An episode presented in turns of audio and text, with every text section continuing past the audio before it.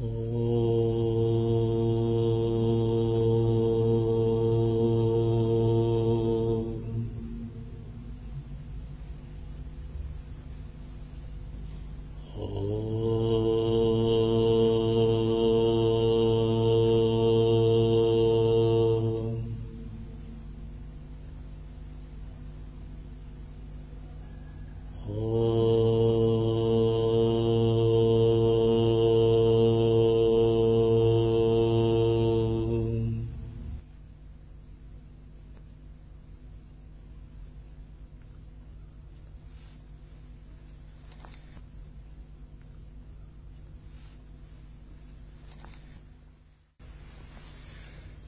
Обычно мы начинаем занятие с мантры Ом.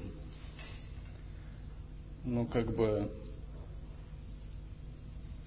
часто я видел, когда мы поем мантру Ом, кто-то ее поет, а кто-то нет, потому что не знает ее смысла. Поэтому я подумал, что нет нужды петь мантру, смысла которой не знаешь, если нет передачи. Поэтому после того, как я объясню практику гуру-йоги с опорой на ум, то мы можем ее петь.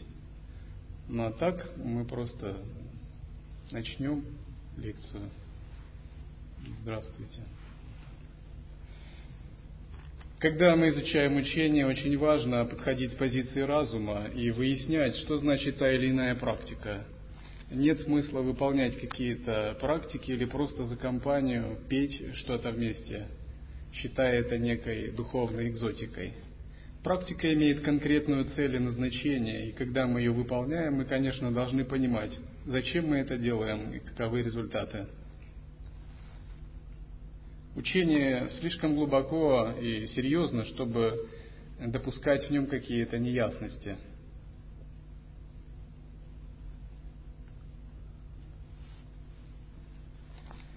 Так на этом ретрите мы будем обсуждать Раздел созерцания, изучения лая-йоги, а также некоторые аспекты, относящиеся к ситхи или прокаме ситхи, искусству управлять внешними процессами силой воли. Вообще, когда мы начинаем вступать во взаимоотношения с учением, с учителем, очень важно понять некоторые принципы. Учение передается в определенном контексте, в нем действуют какие-то некоторые принципы. И от того, сумеем ли мы придерживаться этих принципов или нет, зависит, получим мы пользу или нет. И необходимость придерживаться этих принципов важна не для учителя и не для учения. Она важна прежде всего для самого ученика – но это логично, потому что ну, не учитель и не учение как бы стремятся к трансформации, а именно сам ученик. За, этому, за этим он и приходит к учителю или спрашивает учение. Обычно считается, что для того, чтобы следовать учению, у нас должна быть довольно сильная мотивация ему следовать. Мотивация духовной трансформации – духовной эволюции. И когда у нас есть такая мотивация, это означает, что мы уже ну, имеем определенную связь с учением и способны ему следовать. Обычно считается, что чтобы следовать учению, ученик должен обладать некоторыми качествами. К примеру, верой. Под верой подразумевается не какое-то слепое доверие, слепое поклонение или некий фанатизм, а вера скорее как открытость, как фактор открытости и доверия. Вера появляется не сразу, она появляется благодаря обучению и благодаря собственной практике. Нет смысла верить кому-либо на слово или верить каким-то э, догматам или концепциям. Под верой в лая-йоге мы имеем в виду не ту веру, которая имеется в виду в теистических религиях. Мы имеем в виду ясность, которая возникает благодаря осознанности. Когда благодаря осознанности мы начинаем сами на своем опыте ну, понимать кое-какие вещи – К примеру, если какой-либо учитель вам скажет, для йоги ты не должен заниматься сексом. Если ты хочешь заниматься сексом, ты можешь им заниматься, но если ты хочешь получить успехи в йоге, э, ты должен ограничить свою сексуальную жизнь и стать брамачарья. Мы можем думать, да, это ерунда все. И мы можем этому не поверить. Но когда мы занимаемся духовной практикой и очищаем каналы, энергетические каналы, мы начинаем чувствовать движение праны в теле. И мы знаем, что иногда каналы могут быть чистые, а иногда засоренные. Мы знаем, что иногда наша поза лотоса очень хороша, и нам в ней удобно. И если мы тратим сексуальную энергию, мы чувствуем, как каналы забиваются, потому что нисходящий ветер Апана идет вниз. И наша медитация тоже ухудшается. Наш энергетический уровень понижается. Тогда нам не нужно верить, мы точно знаем на своем теле, что жизненную силу во время секса тратить ни в коем случае нельзя, потому что наша духовная жизнь, энергия под угрозой – и мы начинаем соблюдать принципы Брамачарья. Это только один пример.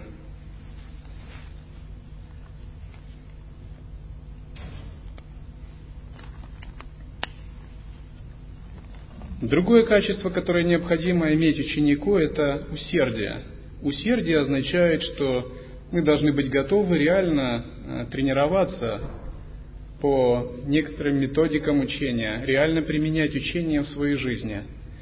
Потому что если мы просто воспринимаем учение как э, некую любопытную экзотическую вещь, это, конечно, не поможет. Цель учения – реализовать бессмертие, вплоть до бессмертия физического тела. И для того, чтобы учение помогло нам, его следует реально практиковать. Разумеется, практиковать его нам или нет, это наш собственный выбор, и никто за него нас не может сделать, потому что мы наделены всегда свободой воли. И наличие свободы воли, осознанного выбора является необходимым условием практики. Тем не менее, когда мы сделали такой выбор, от нас действительно требуется усердие. Это второе качество ученика, без которого невозможно практиковать. Третье качество – понимание. Что означает понимание? Некоторые могут подумать, я прослушал все лекции, прочитал книги, я кое-что понимаю, довольно много в учении. Но в учении подразумевается не интеллектуальное понимание, а нечто более тонкое, глубокое. Понимание, которое исходит из вашей осознанности. Но ее можно скорее назвать ясность на санскрите вивека, то есть различающая мудрость. Это понимание можно сравнить с интуитивной мудростью, которая возникает в результате вашей практики созерцания. Интуитивная мудрость отличается от интеллектуального понимания тем, что вы мыслите более глубоко. Интеллектуальное понимание заканчивается на уровне прочитанных книг и концепций. Ясность, связанная с осознанностью, это скорее способность управлять собственным восприятием или видением мира, способность быть осознанным. Наконец, следующее качество – это готовность сотрудничать. Готовность сотрудничать с учителем и с учением – Дело в том, что процесс обучения – это вещь довольно глубокая. И когда мы обучаемся, нам нужно научиться сотрудничать. Потому что без такого сотрудничества учителя и ученика ничего невозможно сделать. К учению нельзя подходить как бы как охотник, который ловит дичь и потом ее использует. Или как вор, который а, что-то крадет, берет какие-то методы и думает, вот эти методы я точно применю, они мне принесут пользу. Обучение это нечто всегда более глубокое. И сотрудничество предполагает, что ученик и учитель взаимодействуют, и в процессе этого взаимодействия у ученика рождается понимание. Итак, когда ученик обладает этими качествами, требуется еще одно качество. Это развлечение. На санскрите называется вивека. Развлечение означает, что у нас есть необходимый уровень осознанности, чтобы четко видеть, что хорошо для нашей духовной жизни, что пагубно, что следует развивать, а что наоборот следует, на что не следует обращать внимание. Вивека означает, что у нас есть четкие ценностные ориентиры в духовной практике –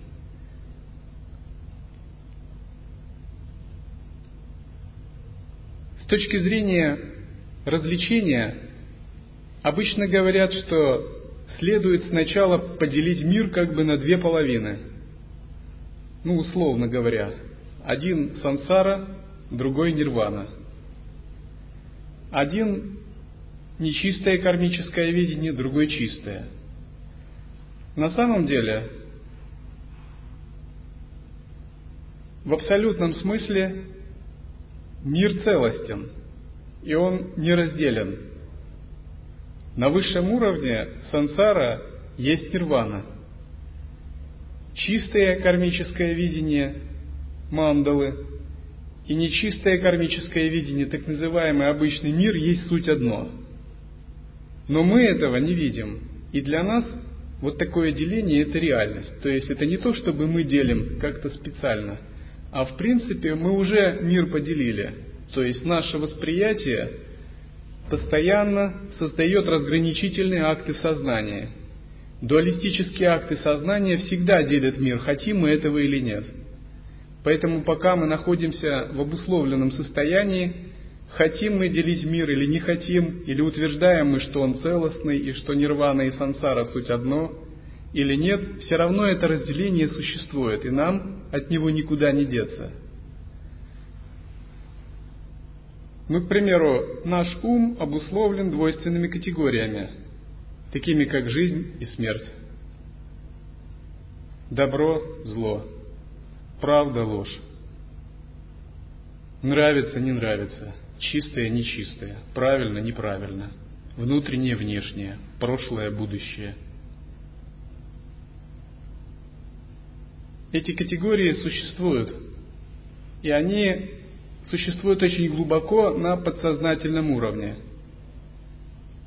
Они существуют потому, что мы живем на периферии. Живя на периферии, мы постоянно действуем в режиме приятия или отвержения. То есть манас, поверхностный ум, в котором находится наше восприятие, постоянно действует в таком режиме. Приятие и отвержение. Это происходит непрерывно. Считается, что за время, э, достаточное для щелчка пальцев, наш поверхностный ум производит около 60 разграничительных актов. То есть он работает с очень большой частотой, оценивая обстановку и примерно вырабатывая картину мира, где ему что-то нравится, что-то не нравится, что-то он оценивает как правильное, что-то как неправильное. Это происходит на глубоком подсознательном уровне, фактически вне нашего контроля.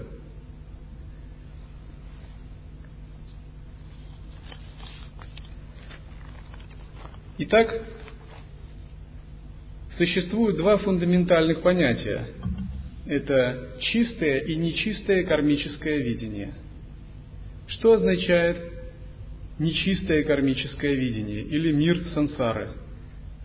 В общем, это, собственно, тот мир, в котором мы живем. Нечистое кармическое видение – это означает такая реальность, которой мы не управляем. Можно сказать, что законы и константы этого мира заданы не нами. Эту реальность создавали не мы, и она создана не для нас – что это значит? Если вы задумываетесь, то в этом мире существуют страдания, старость, болезни, смерть, ограничения. В этом мире существует э, влияние разных погодных стихий, и мы все испытываем ограничения в этом мире. То есть нельзя сказать, что мы создали этот мир. Если бы мы создали этот мир, если мы были его Богом-творцом, наверняка мы бы попытались его как-то сделать гораздо лучше, с нашей хотя бы точки зрения. Мы чувствуем ограничения времени, пространства, физических констант и законов. Мы не управляем ни причинами, ни следствиями. Все это идет помимо нас. Поскольку этот мир не управляем с нашей точки зрения. Этот мир управляем гораздо более могущественными силами – о большинстве которых мы даже не догадываемся. Обычно их называют на санскрите девата или дева, боги или божества. Один йогин пришел к царю, и царь, похваляясь своей властью, сказал, что он правитель половины мира. Йогин сказал, ну если ты правитель половины мира, то я правитель таких правителей, как ты. Царю это не понравилось. Йогин сказал, ну докажи это. Царь сказал, докажи это. Тогда Йогин польстил этому царю, сказав, что этот царь очень великий, великий человек, наделенный колоссальными качествами. Царю это понравилось, и он расплылся в улыбке. Йогин сказал, но хотя ты человек, наделенный великими качествами, фактически обычное ничтожество, как и все. Царь пришел в ярость, и у него сжались кулаки. Тогда Йог сказал, а теперь посмотри, всего за минуту я управлял тобой. Я заставил тебя чувствовать то радость, то гнев. Видишь, я правитель таких правителей, как ты. Я ими управляю. Царь согласился с йогом, что тот был абсолютно прав.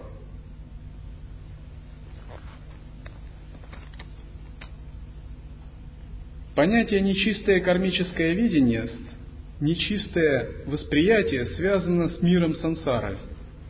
То есть мир сансары еще называют юдаль скорби, обитель страданий, то есть место, где живые существа страдают. Почему они страдают? Потому что существует перерождение, ограничения, старость, болезни, смерть и прочее. Разумеется, каждый испытывает страдания в зависимости от закона кармы – Некоторые не особо испытывают страдания, потому что у них достаточно заслуг. Другие испытывают страдания больше. Тем не менее, каждый испытывает ограничения. И если даже вы очень хорошо обеспечены материально, тем не менее, если ваш дух чувствует ограничения, вы тоже страдаете. Существует другое понятие, оно называется чистое видение – или мир мандалы, то, что соответствует нирване. Чистое видение, мир мандалы означает реальность, которая полностью управляется сознанием.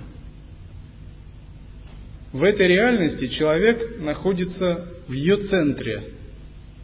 Он задает ее параметры, законы, константы, управляет причинами, следствиями, прошлым и будущим и любыми аспектами этой реальности. И когда йогин реализовывает такое состояние, говорят, что он полностью перешел в мир чистого видения. Обычно это даже на физическом уровне проявлялось как достижение высшей стадии йоги, превращение своего физического тела в радужное тело, состоящее из света – Мир чистого видения или достижение нирваны означает, что все двойственные состояния уходят из сознания. Прошлое и будущее, внутреннее и внешнее, чистое и нечистое, правильное и неправильное, добро и зло, все эти понятия соединяются, и йогин обретает единое, целостное состояние сознания – Такое состояние еще называют единый вкус – соамарасья. Когда йогин обретает это целостное состояние сознания, он воссоединяется с Абсолютом, со Всевышним Источником или с Богом в теистических религиях. Воссоединение с таким целостным состоянием сознания позволяет покинуть нечистое кармическое видение. И вот такой как бы переход из нечистого кармического видения в чистое именуется духовным путем от связанности к освобождению. И когда мы практикуем учение, нашей целью является не что иное, как осуществление такого перехода –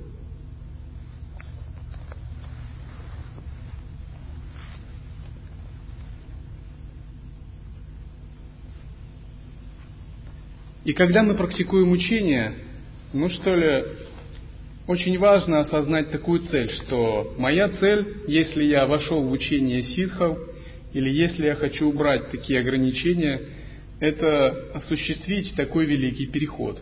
Что это за переход и что он означает, ну, возможно, в этом нужно разбираться всю оставшуюся жизнь.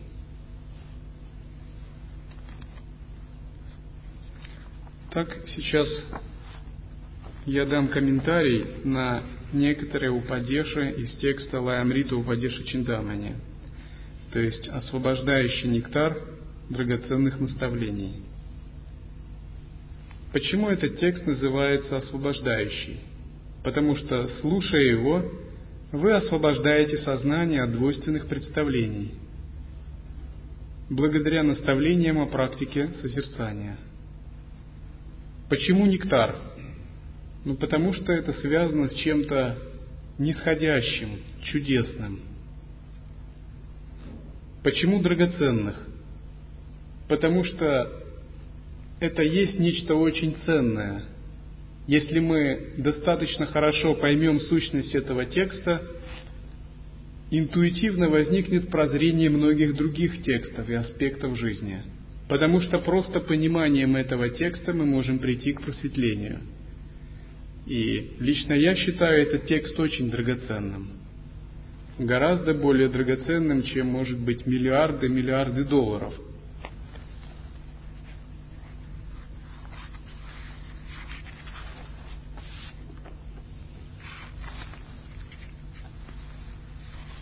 Этот текст есть сборник наставлений ситхов традиции лай-йоги, которые выражают свое понимание духовного пути – Мнение ситхов о духовной практике, как великих святых, достигших совершенства и живущих сейчас за пределами времени и пространства, для нас очень важно.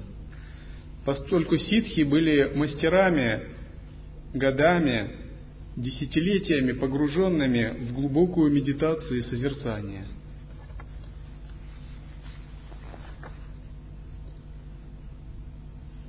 Йогин сказал – когда ум естественно пребывает в покое, пусть йогин смотрит устойчивым взглядом в пространство, не моргая, выполняя Шамбхави мудру. Это созерцание – великая тайна –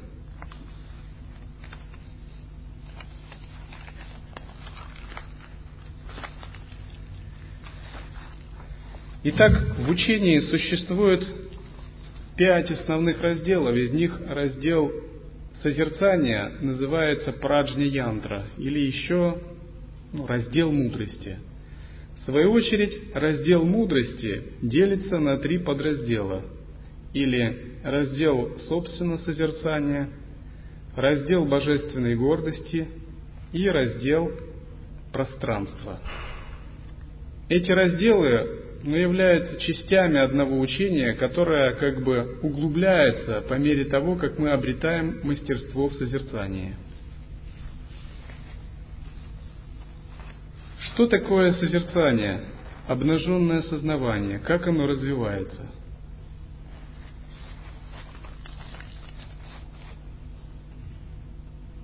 Я думаю, будет лучше, если э, прямо сейчас мы выполним некоторые упражнения, чтобы это понять на своем опыте. Потому что если я буду это объяснять абстрактно, вы не уловите суть.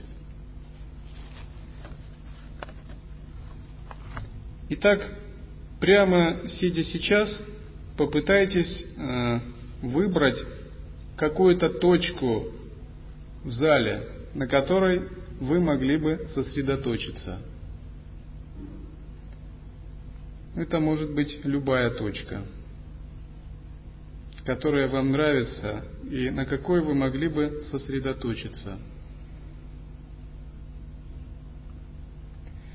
И вы попытаетесь сконцентрироваться на этой точке или каком-либо предмете.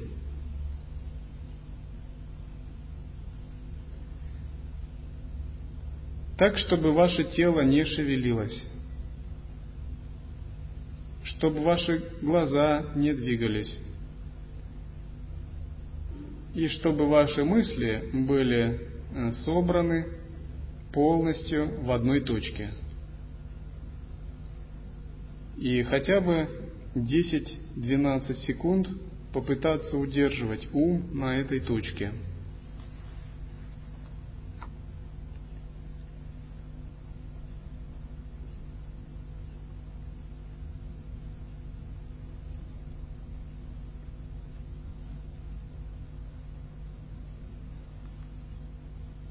Так, чтобы эта точка стала для вас целым миром или целой вселенной, чтобы кроме нее ничего не существовало. Так, чтобы вы слились с этой точкой, и вы были точкой, а точка была вами. Но если выбирать точку внизу, ниже уровня глаз, это помогает устранить возбужденность. Если ваш ум возбужден, вы можете выбирать точку внизу. Но если у вас такая вялость, притупленность, лучше выбирать точку выше уровня глаз.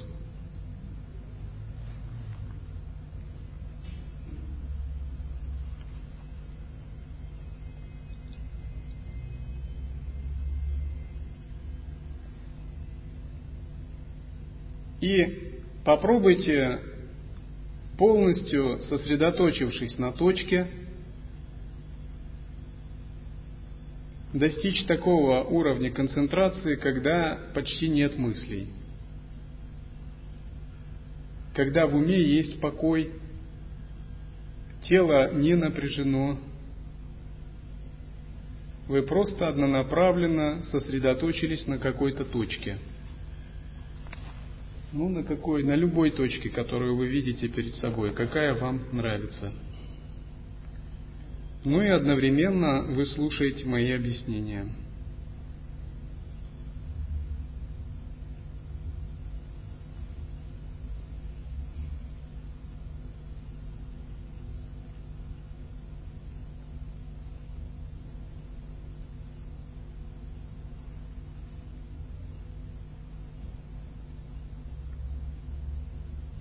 И когда вы сосредотачиваетесь на точке, каком-либо объекте, фокусируя ум, мысли останавливаются, потому что ум полностью сосредоточен на внешнем объекте. И у вас достигается некоторое состояние покоя, когда вы больше не взбудоражены, а сконцентрированы и расслаблены. И в этом состоянии покоя попробуйте обнаружить некий статус сознания, то есть некое наблюдающий принцип осознавания. Вы увидите, что за мыслями находится как бы некая линия сознания или некий поток сознания, который именно и концентрируется на точке – Мыслей нет, но этот поток сознания как бы схватывает точку. И поскольку мыслей нет, вы можете обнаружить этот поток сознания. Благодаря однонаправленному уму он обнаруживается –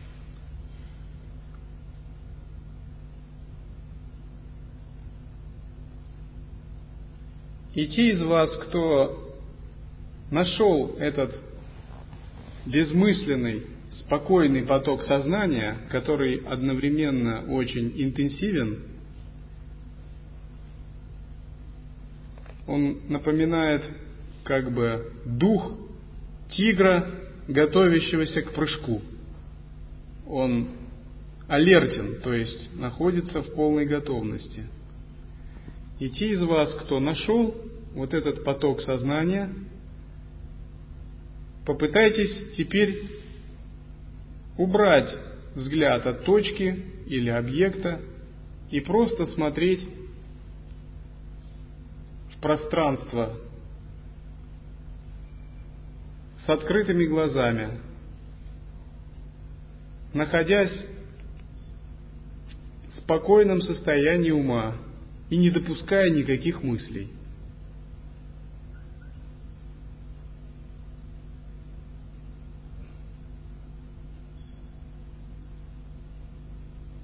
Когда мысли возникают, вы просто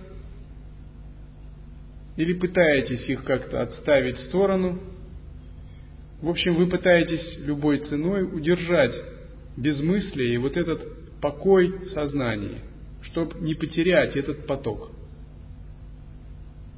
И вы пытаетесь поддерживать бдительность, как у тигра, который выслеживает добычу. Потому что если вы потеряете такую бдительность, этот поток сознания исчезнет. И вот если хоть немного у вас получается находиться в состоянии безмыслия и однонаправленности, вот это называется первая стадия созерцания или первая как бы ступень Шамхави мудры.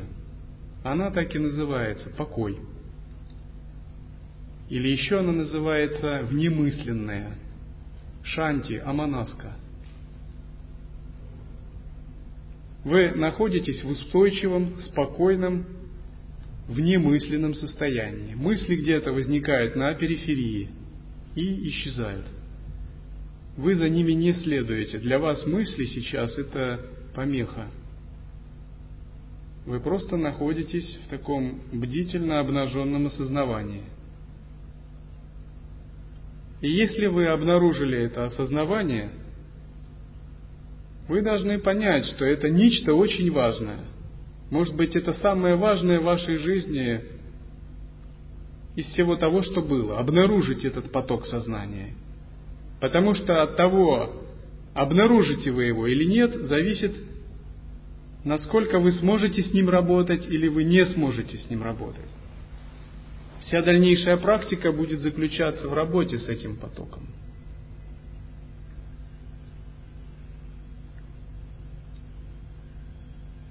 И так, когда вы пытаетесь быть в этом обнаженном осознавании, не допуская мыслей, вы видите, что вы можете смотреть на мир, не вынося суждений, не интерпретируя мир – Смотреть прямо, как ребенок. Не оценивать, не говорить это то, это это. А вы просто осознаете. Вот в некоторых текстах это называют смотреть на мир с умственной живостью ребенка, который смотрит на фрески в храме.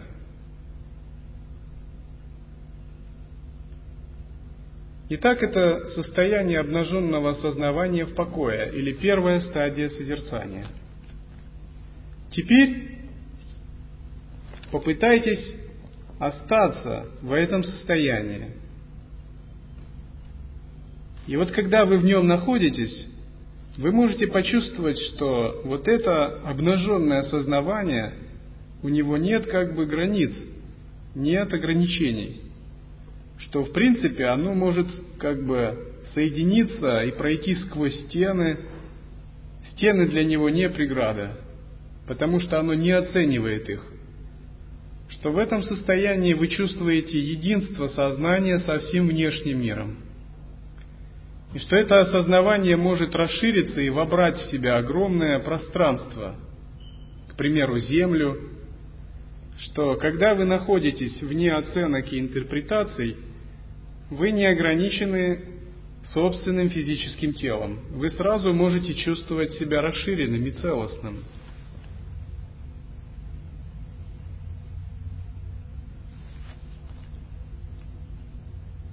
И вот это осознавание, оно подобно пространству. То есть оно неуловимое, бескачественное, безобразное, не связанное с концепциями. В принципе, в нем нет каких-то определений или теорий, или символов. Оно как бы пустотное, но тем не менее оно живо и наполнено энергией.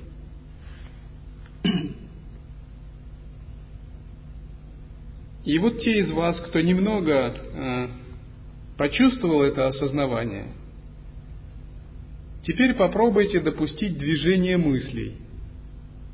То есть позволить мыслям двигаться, но одновременно не терять эту осознанность. То есть вообще не блокировать мысли, а позволить мыслям двигаться. Ну, допустим, вы можете подумать о чем-либо.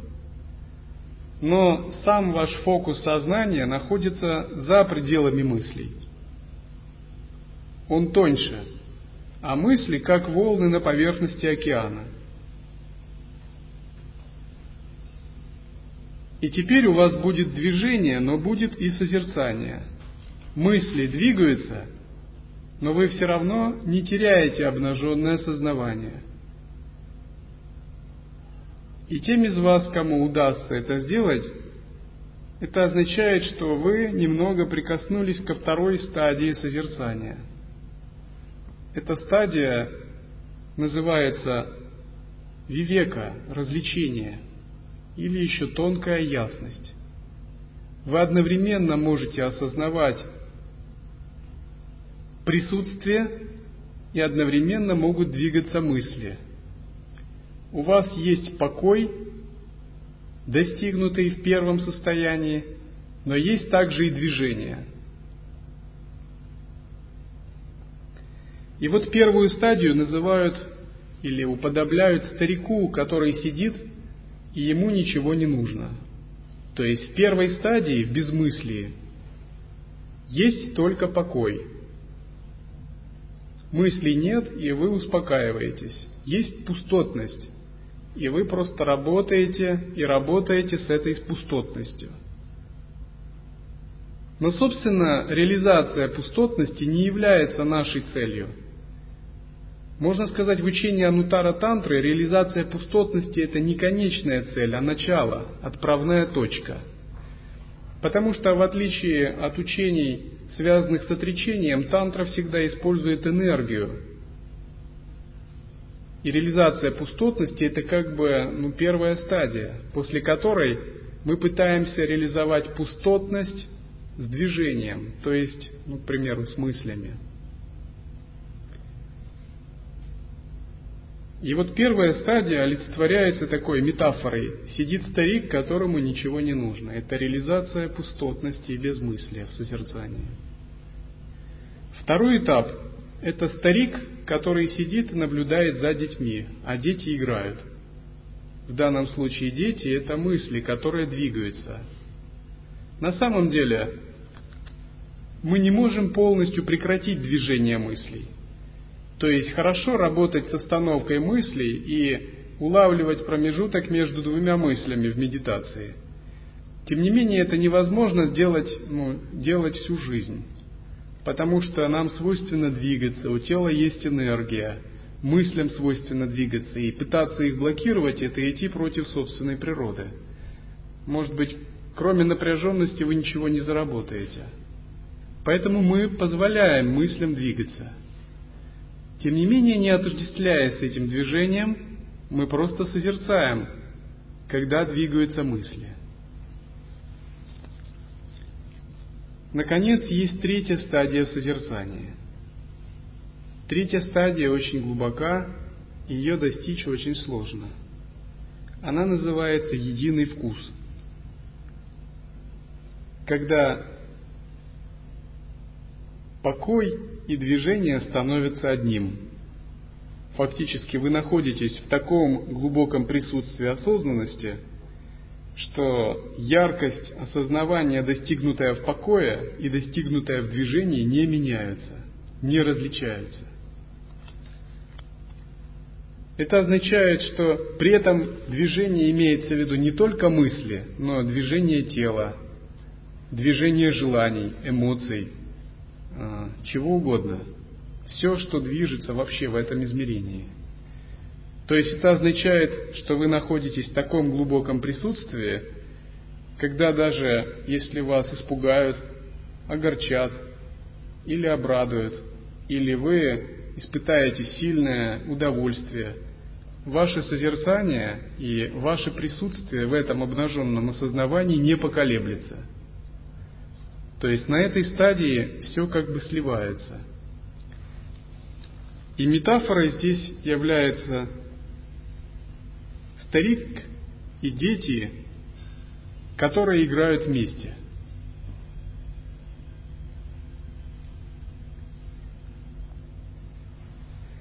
Таковы три главные стадии созерцания. Наконец, на высшем этапе практики наступает состояние изначальной пробужденности или состояние арья. Метафора к этой четвертой стадии – это состояние, когда старик и ребенок полностью слились. То есть старый ребенок или молодой старик. Вот так. Ребенок-старик, который танцует. Танец означает игра, лила, спонтанное, свободное выражение энергии.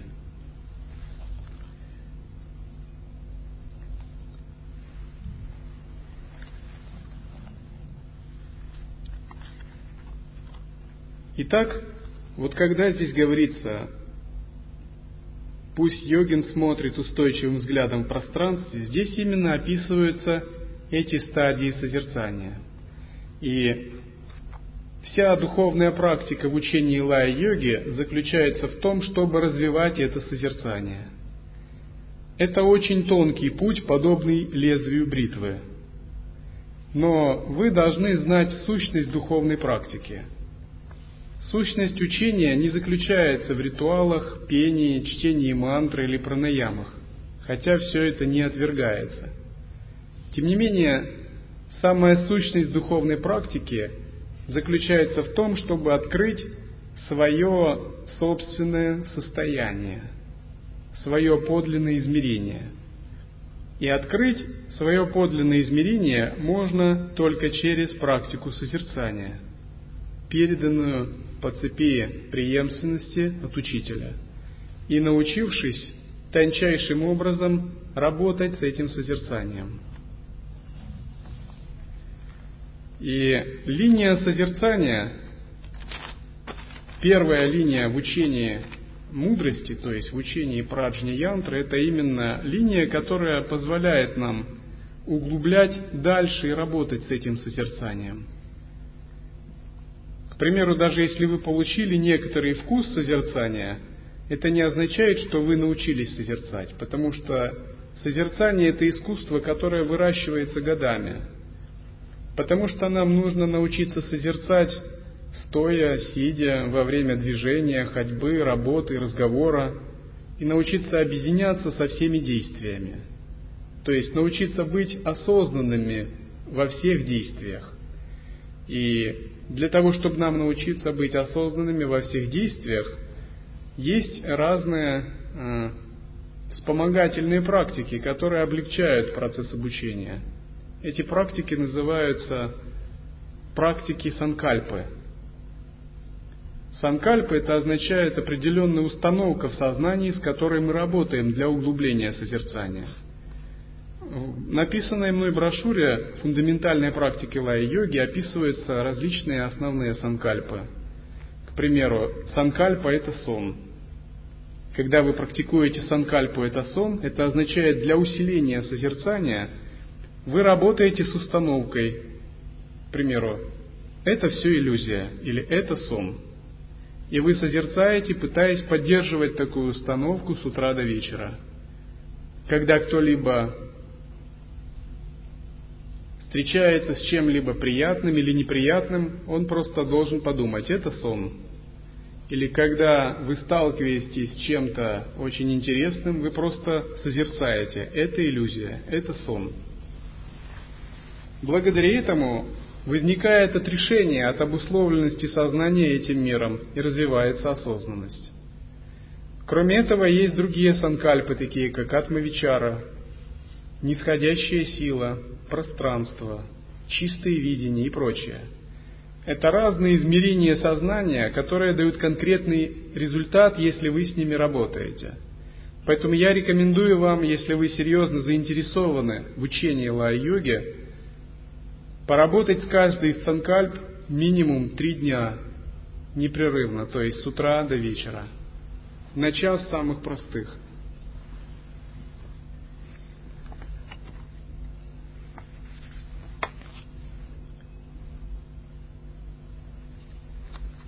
Ну, для того, кто начнет практиковать, я его отсылаю к книге, изданной монастырем «Путь божественного сознания», где детально описывается работа с санкальпами.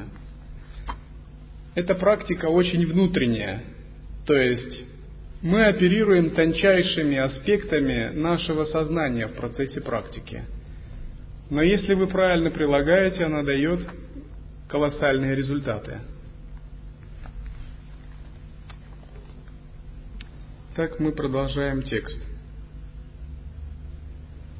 Так он войдет в соприкосновение с присутствием, подобным пространству, которое проникает за пределы вверх и вниз. В сознании растворятся границы и уйдет представление о центре «Я». Когда мы созерцаем по методу обнаженного осознавания мы как бы начинаем ощущать некое тонкое присутствие, которое раньше не ощущали. В учениях это называется сахаджа татва или естественное состояние, сахаджа авастха. Сахаджа означает естественное, то, что достигается без усилий. Другими словами, мы открываем нашу изначальную природу которая нам всегда была присуща, но которую мы не замечали. И поймите, что это чрезвычайно важно для нашей практической жизни. То есть я не говорю здесь какие-то абстрактные вещи, вовсе нет. Я не любитель теорий, и я прежде всего практик, и привык проверять все практики жизнью. Я могу сказать, что на собственном опыте духовная практика принесла мне колоссальную пользу. Потому что пребывание в своей естественной природе, в осознанности, дает нам ясность. А эта ясность позволяет безошибочно ориентироваться в любых ситуациях. К примеру, в жизни возникают часто различные ситуации. Эти ситуации часто вызывают у нас замешательство, неясность, иногда страдания – Иногда мы совершаем совершенно глупые поступки. Иногда мы чувствуем себя обиженными. Иногда мы полностью в замешательстве и дезориентированы в отношении смысла, целей чего-либо. Это происходит потому, что у нас нет ясности. А когда нет ясности, мы не можем контролировать ситуацию. У нас нет гармонии, у нас нет целостности.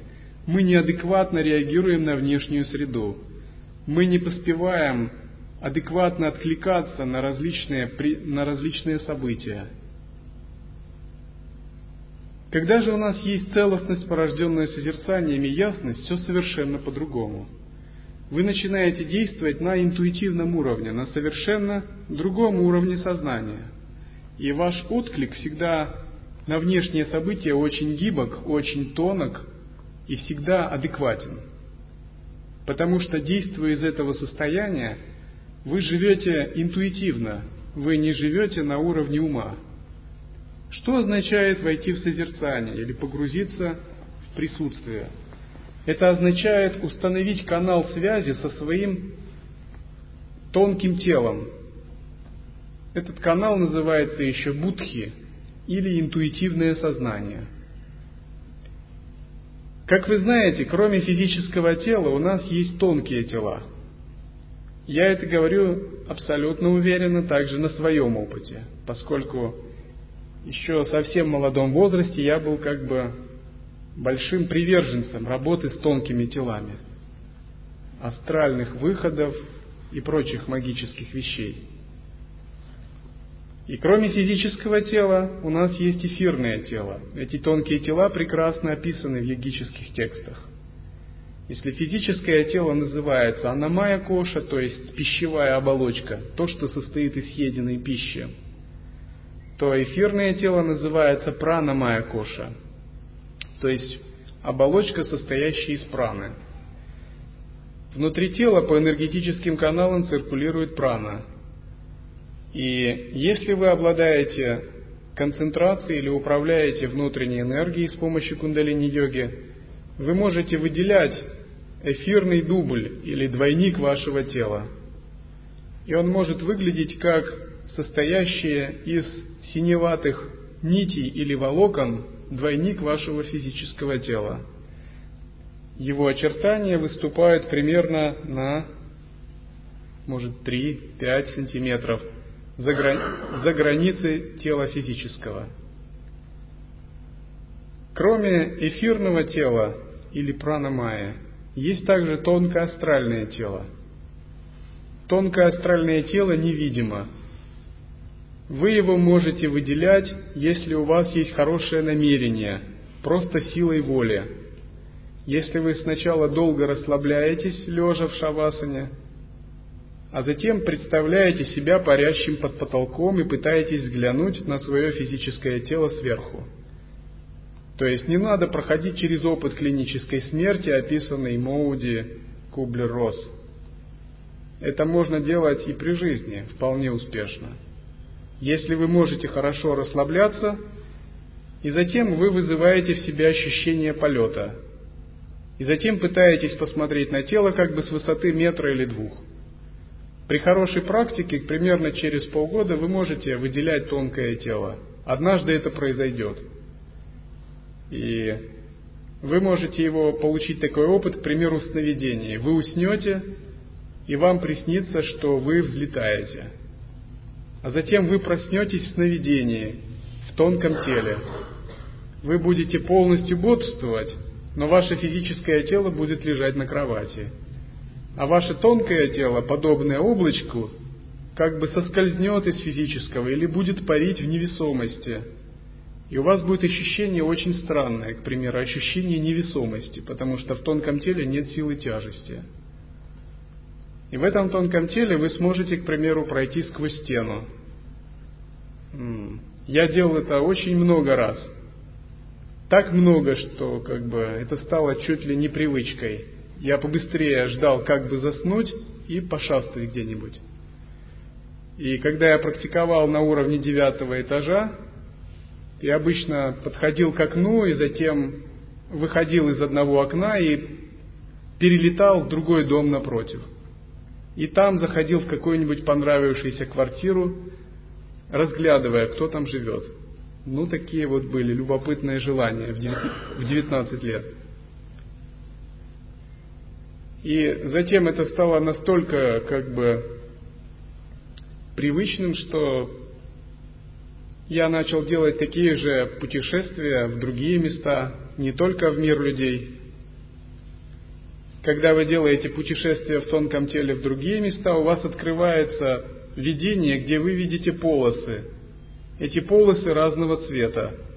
Если вы сконцентрируетесь на какой-либо одной полосе, это окажется вход или портал в другой мир.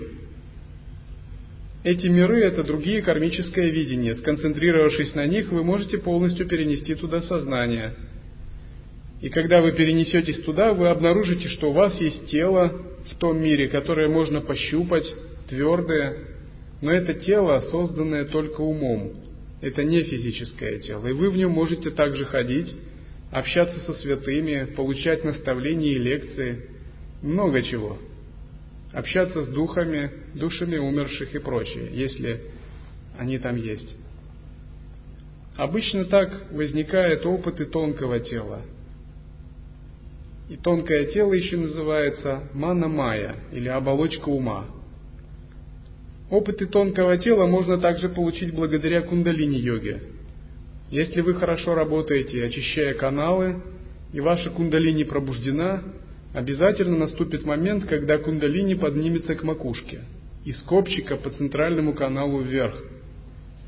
тогда все чакры в голове завибрируют. С области неба начнет капать жидкость, нектар.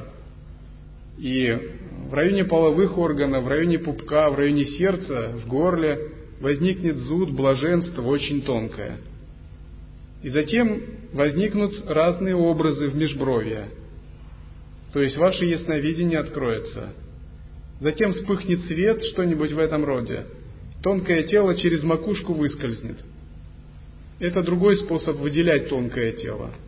Поэтому если кто-то талантлив в шакти-янтре, в кундалини-йоге, вы можете довольно быстро, упражняясь в техниках, развить эту способность. Тот, кто может делать задержку дыхания больше трех минут, пять минут в Махабандхе, может быстро сделать это. Или тот, кто может выполнить чандали-йогу 10 тысяч раз. Наконец, третий способ научиться выделять тонкое тело – это йога сновидений. Если вы практикуете с намерением проснуться в сновидении, наконец просыпаетесь, вы входите в это тонкое психическое тело. И вы понимаете, что это тело, созданное только умом, и в нем можно полноценно жить, общаться и прочее. Но это не физическое тело. Когда вы это понимаете, у вас исчезает страх смерти, ну и примерно вы на уровне личного опыта начинаете понимать, я не есть это физическое тело, что есть совершенно другая реальность. Когда вы это понимаете, ваши привязанности оставляют вас. Вы понимаете, что этот мир или мир тонкого тела это подобно сновидению. Часто люди говорят, я очень занят, чтобы практиковать, у меня такие-то и такие-то важные дела – но когда вы понимаете мир тонкого тела, для вас больше нет важных дел, кроме духовной практики. Потому что любая важность – это важность из разряда сновидений. Но на самом деле эти тонкие тела нас в созерцании как бы не особо интересуют. Потому что когда мы созерцаем, мы все-таки занимаемся, практикуем не на уровне астрального тела или энергетического. Созерцание касается очень тонких слоев сознания. И мы занимаемся созерцанием на уровне каузального тела. Ну, санскритский эквивалент можно назвать Виджняна Майя Коша и Ананда Майя Коша. То есть, собственно, обнаженное осознавание, присутствие нахождение в естественном состоянии означает, что мы работаем именно с каузальным телом и входим в контакт с каузальным телом. Мы открываем канал связи с ним. И поэтому быть э, в присутствии, быть в созерцании означает открыть себе этот канал и постоянно его удерживать.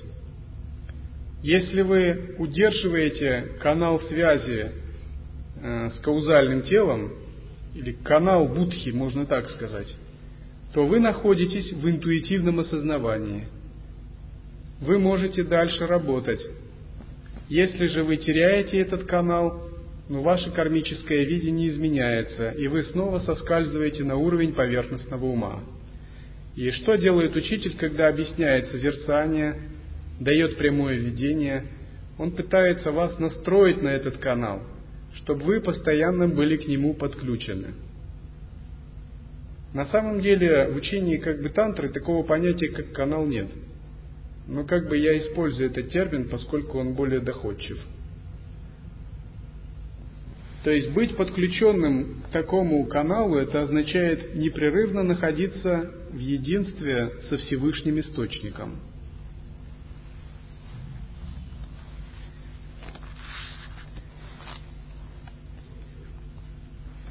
Когда вы находитесь в глубоком состоянии такого единства, постепенно у вас уходит приятие отвержения.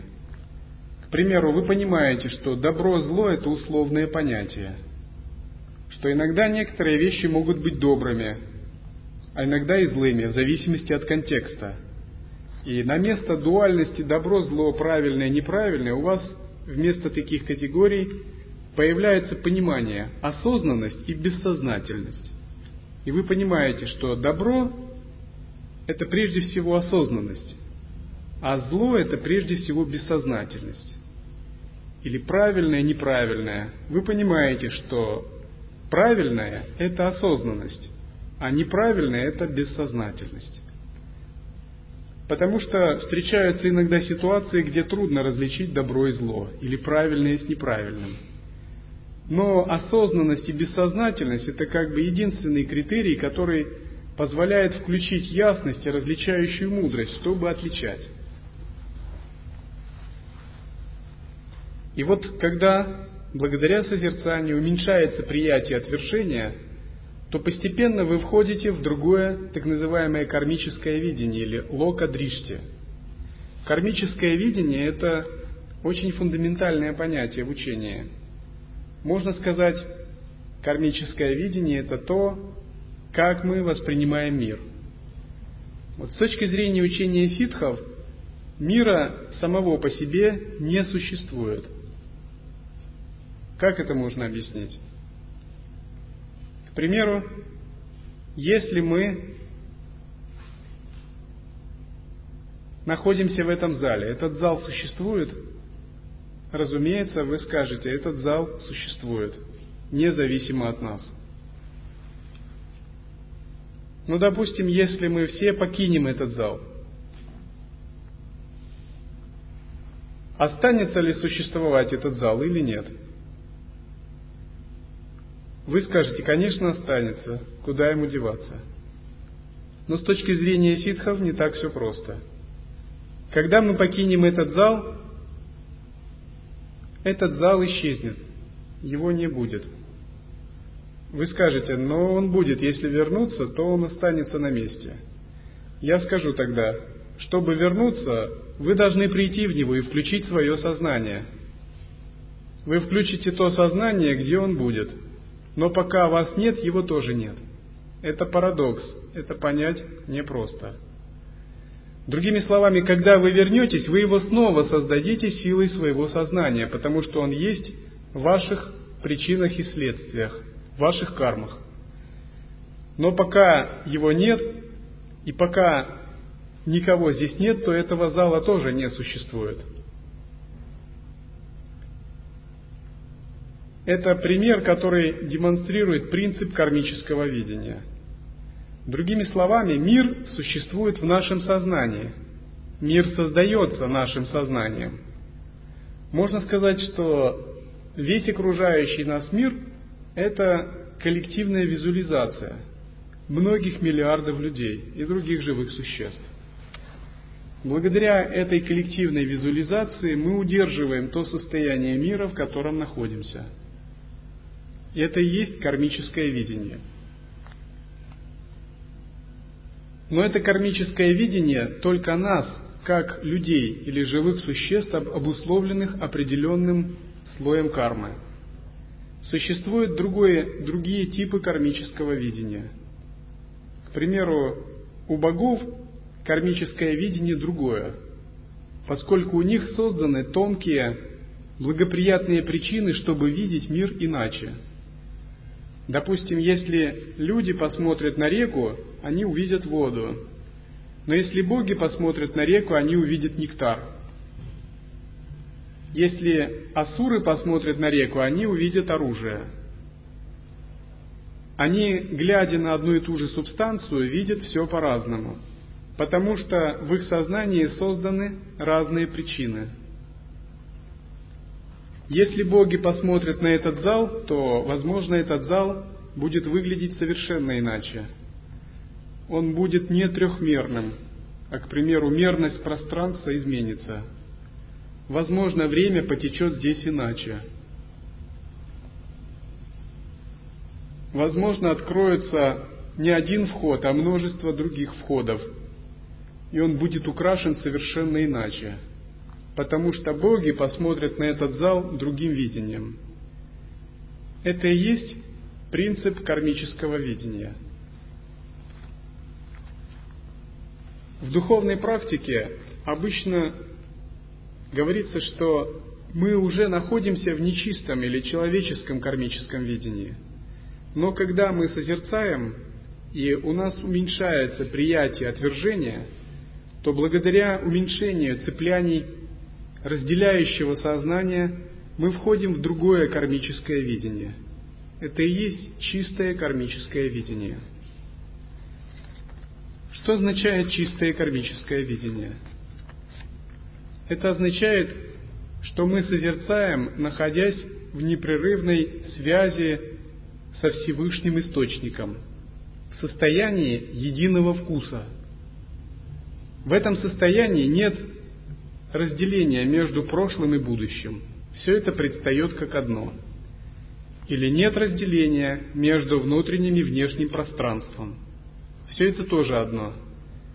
Нет разделения между чистым и нечистым. Все это проявление одного сознания, мирное или гневное. Ну, допустим, можно сказать, там также нераздельны жизнь и смерть. Это состояние бессмертия за пределами времени и пространства. Боги находятся в этом состоянии благодаря тому, что они непрерывно погружены в созерцание, во Всевышний Источник – когда они погружены в такое созерцание, они черпают из этого колоссальную ясность. И благодаря ясности они могут управлять внешней реальностью. Ну, к примеру, в мире людей мы часто сталкиваемся с ограничениями, трудностями, проблемами. Ну, эти ограничения иногда внутренние, иногда внешние, иногда одновременно то и другое. Допустим, у вас проблемы с деньгами, с партнером по жизни, с родственниками. Это ограничение внешнего уровня. Или проблемы, связанные с климатом, с внешними стихиями. Или есть проблемы внутренние. К примеру, если вы чувствуете какой-то комплекс – если ваш ум зажат, вы не можете свободно выражать себя, или слабые интеллектуальные способности, или вам трудно поддается гнев и прочее. Это внутренние проблемы, с которыми надо работать. Все это различные ограничения, которые есть в нашей жизни. Фактически жизнь человека в кармическом измерении людей – это одно непрерывное ограничение. Но когда мы находимся в единстве со Всевышним Источником, эти ограничения начинают понемногу исчезать. К примеру, исчезают внутренние ограничения, связанные с мыслями или эмоциями. Потом постепенно начинают браться под контроль общая ситуация с внешними элементами. И постепенно-постепенно ситуация становится как бы полностью управляемой. Это происходит потому, что человек переходит из одного кармического видения в другое, когда реальность может быть управляема сознанием. Процесс освобождения, процесс просветления означает процесс, когда человек постепенно входит как бы в центр Вселенной, в ту точку, где он сам является источником реальности, ее творцом – когда реальность становится все более управляемой силой сознания. К примеру, боги каждый живут в своей вселенной. Эта вселенная создана силой их разума. Они ее единоличные творцы. И поскольку эта вселенная создана силой их разума, она создана как бы из энергии идеальных представлений – Эта Вселенная полностью им подконтрольна, поэтому они находятся в непрерывном счастье. Ну, это пример, что такое мандала или чистое видение –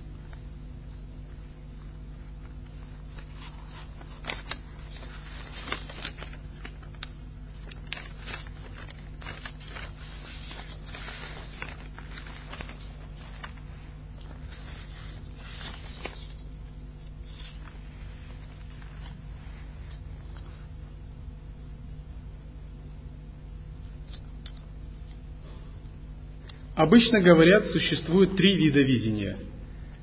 Это видение обычных существ или так называемое омраченное видение. Видение ситхов, или, вернее, видение практикующих или состояние переживания. И, наконец, видение ситхов, единый вкус. Но обычное видение вам известно. Обычно такое кармическое видение называют омраченное. Что значит омраченное? Омраченное означает, что оно неясное или затуманенное, что в нем нет видения реальности, как она есть. Допустим, мы говорили с вами об обнаженном осознавании. И пока вы были в некотором присутствии, вы могли бы сказать, что вы в это время осознанны или внимательны. Но, допустим, вы приходите домой, и эта осознанность теряется. И всплывают ваши предпочтения, ну, допустим, гнев, или привязанность, или какое-то сексуальное желание, что-либо вообще. И вы теряете эту осознанность. Ну и вы действуете как обычно. Это называется омраченное видение – или из-за этого возникает какой-либо конфликт или дисгармония, по крайней мере, сужение сознания. Все это примеры омраченного видения. Что такое видение практикующего? Это немного другое, оно связано с переживаниями. Допустим, когда вы практикуете, у вас есть переживание ясности. Когда вы находитесь в созерцании, и созерцаете при ходьбе, вы чувствуете тонкую осознанность, которая пронизывает все. И вы чувствуете, что эта осознанность позволяет вам быть очень эффективным или очень гибким в любой ситуации. Что вы всегда благодаря этой осознанности очень, всегда адекватны. Или у вас есть переживание света в медитации. Или переживание, связанное с углублением при практике концентрации – это другое кармическое видение. И быть практикующим – это постепенно входить в область переживаний. Но некоторые получают, пытаются получить переживания, используя какие-либо препараты, допустим, галлюциногены и прочее. И один из э, практиков недавно написал мне письмо. Для углубления созерцания я э, кушаю пьет, и другие грибы. Я попросил передач, вы, конечно, можете кушать все, что угодно, но это не йога. Что духовная жизнь не достигается такими вещами. На некоторое время вы можете получать переживания. Но что будет дальше, когда вы расстроите свою жизненную энергию?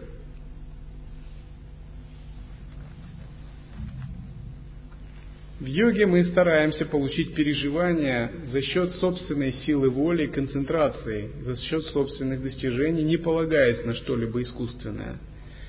Самодисциплина, контроль мирских желаний – это первое условие.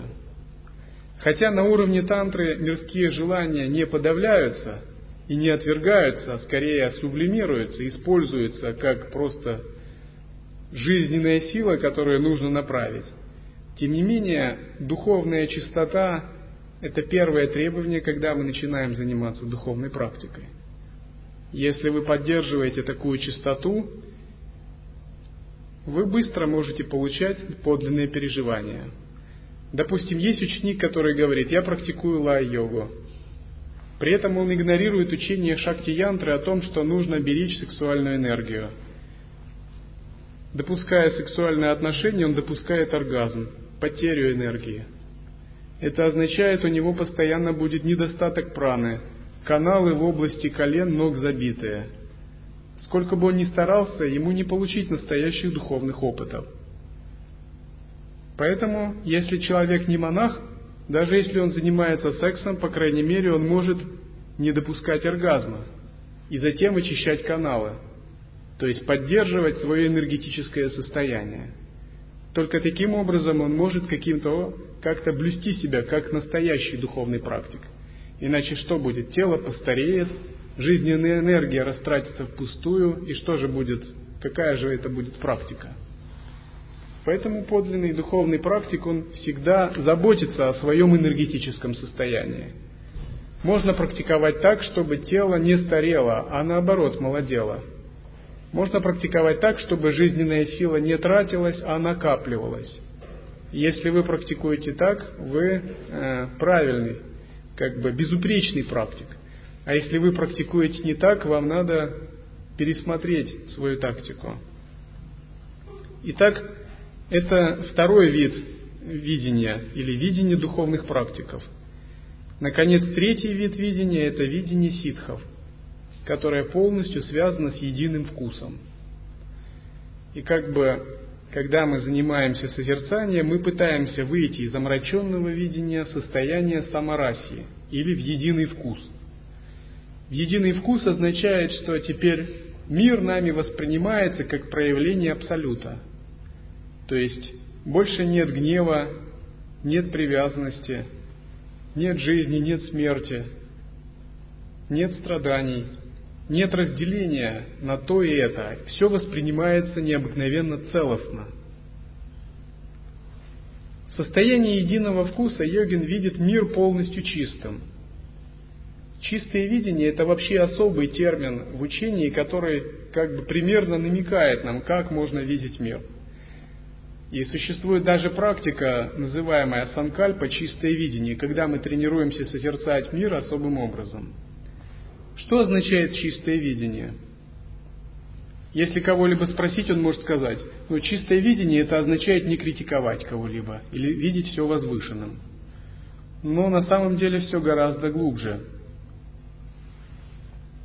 Чистое видение означает, что мы воспринимаем мир на сверхтонком уровне. Что мы воспринимаем мир не примитивно, а поверхностно, а очень глубоко, как боги. То есть мы смотрим на мир глазами богов. К примеру, если посмотреть на обычном уровне, то здесь сидят мужчины и женщины, имеющие ограничения, люди и прочее. Мы здесь занимаемся изучением определенного учения –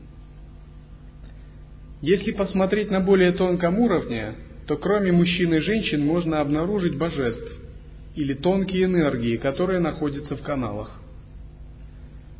И кроме обычных действий можно обнаружить лилу или игру Абсолюта. Можно обнаружить много тонких существ, божеств, которые находятся в каналах. В общем, можно обнаружить очень много чего возвышенного – и можно совершенно изменить свое мнение о ситуации. И вот чистое видение обычно говорят так, что состояние чистого видения это означает смотреть на мир как на лилу, как на игру. То есть на самом деле, когда люди что-то совершают, это только часть чего-то более высокого или часть божественной игры. В чистом видении говорится, что следует смотреть на людей как на божеств а на звуки, как на мантры или божественные песнопения, на обычные дома, как на дворцы, а на все ситуации и события, которые происходят как на божественную игру.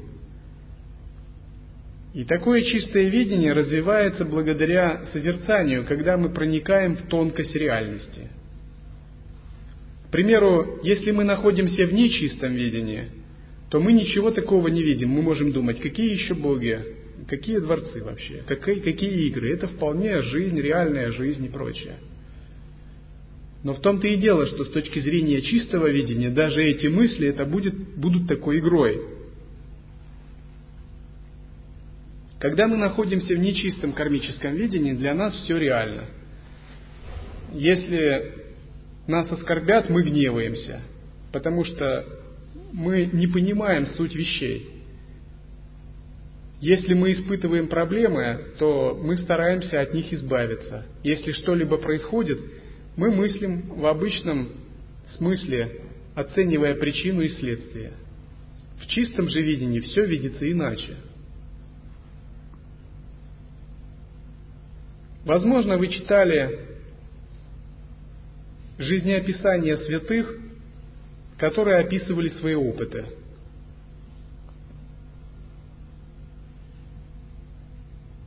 иногда эти святые казались с точки зрения обычных людей не вполне адекватными личностями. Ну, к примеру, известный писатель Рабиндранат Тагор описал свой опыт э, как бы, ну, такого погружения глубокое созерцание. На языке дзен можно было бы это назвать сатори. Когда он вышел однажды из дома, он почувствовал, что Бог везде. И он тогда увидел Бога в деревьях, в камнях, в быке, и он подошел и начал обнимать быка. И другим людям было не совсем понятно, почему Рабиндранат Тагор начал обнимать быка.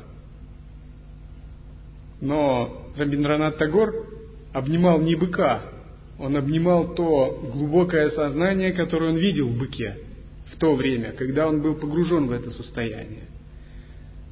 Вот другой пример. Когда Шрио Рабинда сидел в тюрьме, он получил колоссальный опыт самадхи благодаря вот такому стрессу. И когда судья читал приговор, он увидел, что через судью сам Кришна читает ему приговор, играя с ним таким образом – и он как бы одновременно ему говорит, ничего не бойся, потому что я с тобой. И когда, находясь в этом состоянии, он вышел и далее увидел мальчика, который стоял скрестив ноги у дерева, он снова увидел и в мальчике того же Кришну. И потом он увидел его во всем, и он понял, что на самом деле все это его арест французскими властями за политическую деятельность, за освобождение Индии – все вот эти вещи, на самом деле это все игры Лилы Кришны, что это все нереально, это все игры духа. А все эти существа, люди, это как бы его такие божества, ставленники. И он тогда полностью принял эту ситуацию, полностью освободился от нее, от зависимости, от страданий и мучений по этому поводу. Он подумал, раз я должен как бы доверять Абсолюту и предаться Ему, я полностью доверяю Ему. Когда он это сделал, его быстро освободили из тюрьмы. То есть он вошел в состояние чистого видения. И когда его чистое видение набрало силу, то на физическом уровне ситуация поменялась. Я могу вам сказать из собственного опыта, э, потому что однажды меня тоже посадили. Ненадолго, на три дня. Я ничего не совершал. А, я просто читал лекцию, так же, как читаю здесь. Но из-за того, что в этом городе не согласовали эту лекцию, а властям города это не очень понравилось, они как бы а, ну, запретили ее в одном месте. И тогда мы все равно начали проводить ее, но в другом месте – Просто поменяли место и снова ее провели. И это показалось какой-то вопиющей какой-то наглостью с нашей стороны. И тогда нас привели в участок. И нас посадили в камеру на трое суток за нарушение порядка. Хотя я ничего не нарушал. Я читал обычную лекцию, на нее были расклеены объявления – и когда мы сидели в камере, я попытался тоже очень хорошо воспринять эту ситуацию. То есть помедитировать на нее в чистом видении. Если это лилы, значит с ней нужно синтегрироваться. Я подумал, если это в чистом видении, то это райская земля. Я принимаю ее, хоть сколько угодно буду здесь. Здесь тоже можно медитировать и попытался объяснить другому ученику, который был со мной там же тоже. И мы как бы так очень хорошо вообразили, что это чудесный остров с пальмами, солнцами, прекрасным климатом, идеальный для духовной практики и медитации. И возникло такое воодушевление даже, такая благодарность. И как только мы это сделали, на следующий день нас сразу выпустили – потому что сила, мы даже досрочно, потому что сила сознания, которая изменила видение, как бы нас вытолкнула, вытолкнула из этого мира. Таким образом, это пример того, как нечистое кармическое видение можно менять силой созерцания, меняя его на чистое кармическое видение. Особенно с чистым видением практи, связана практика божественной гордости. Фактически, божественная гордость и чистое видение – это такие перекликающиеся понятия. Если вы практикуете божественную гордость, вы взращиваете в себе особое умонастроение или мироощущение, бхаву. То есть вы пестуете в себе величие божества. И вот это величие божества постепенно в вас пестуется, взращивается и раскрывается. И у вас появляются как бы такие божественные качества, которые вы в себе раньше не замечали. Допустим, чистота, красота, гармония, любовь, священность, величие,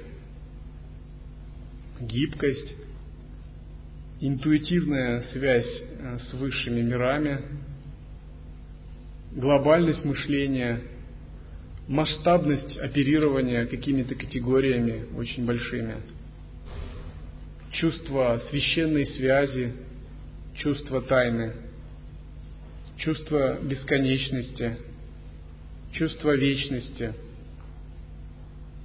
Вы начинаете постепенно ощущать, как эти качества у вас вырастают. И божественная гордость Дева Бхавана – это такой один из центральных вообще моментов практики, который колоссально позволяет развить созерцательное присутствие. Фактически даже вот эти две вещи, божественную гордость и созерцание, не следует разделять. Потому что если вы созерцаете, ваша божественная гордость раскрывается. Не может быть так, что вы созерцаете много лет, а ваш ум находится в каком-то очень зажатом, скукоженном и угнетенном состоянии. Вы просто не так созерцаете, вам просто нужно проконсультироваться с мастером. Если вы правильно созерцаете, ваш дух расцветает. То есть э, все ваши возвышенные качества начинают расцветать. И они расцветают сами по себе. Но практика божественной гордости – это то, что как бы само по себе дает расцвет этих качеств и вводит созерцание. Поэтому говорят, что божественная гордость, Дева Бхавана и чистое видение связаны. И вот если вы практикуете божественную гордость, созерцание и чистое видение, то вы постепенно перемещаетесь в своем восприятии как бы в другое видение, в другой мир – вы действительно можете видеть игры Абсолюта. Вы действительно можете видеть в других людях божественную составляющую. Вы действительно начинаете оперировать какими-то глобальными или масштабными категориями, которые недоступны обычному сознанию. И в конечном счете, когда ваше сознание полностью переходит на такое состояние чистого видения и божественной гордости, вы освобождаетесь от старого нечистого видения и полностью входите в мир, который наполнен единым вкусом, игрой, парадоксом, бесконечностью, вечностью, и вы утверждаетесь в этом мире –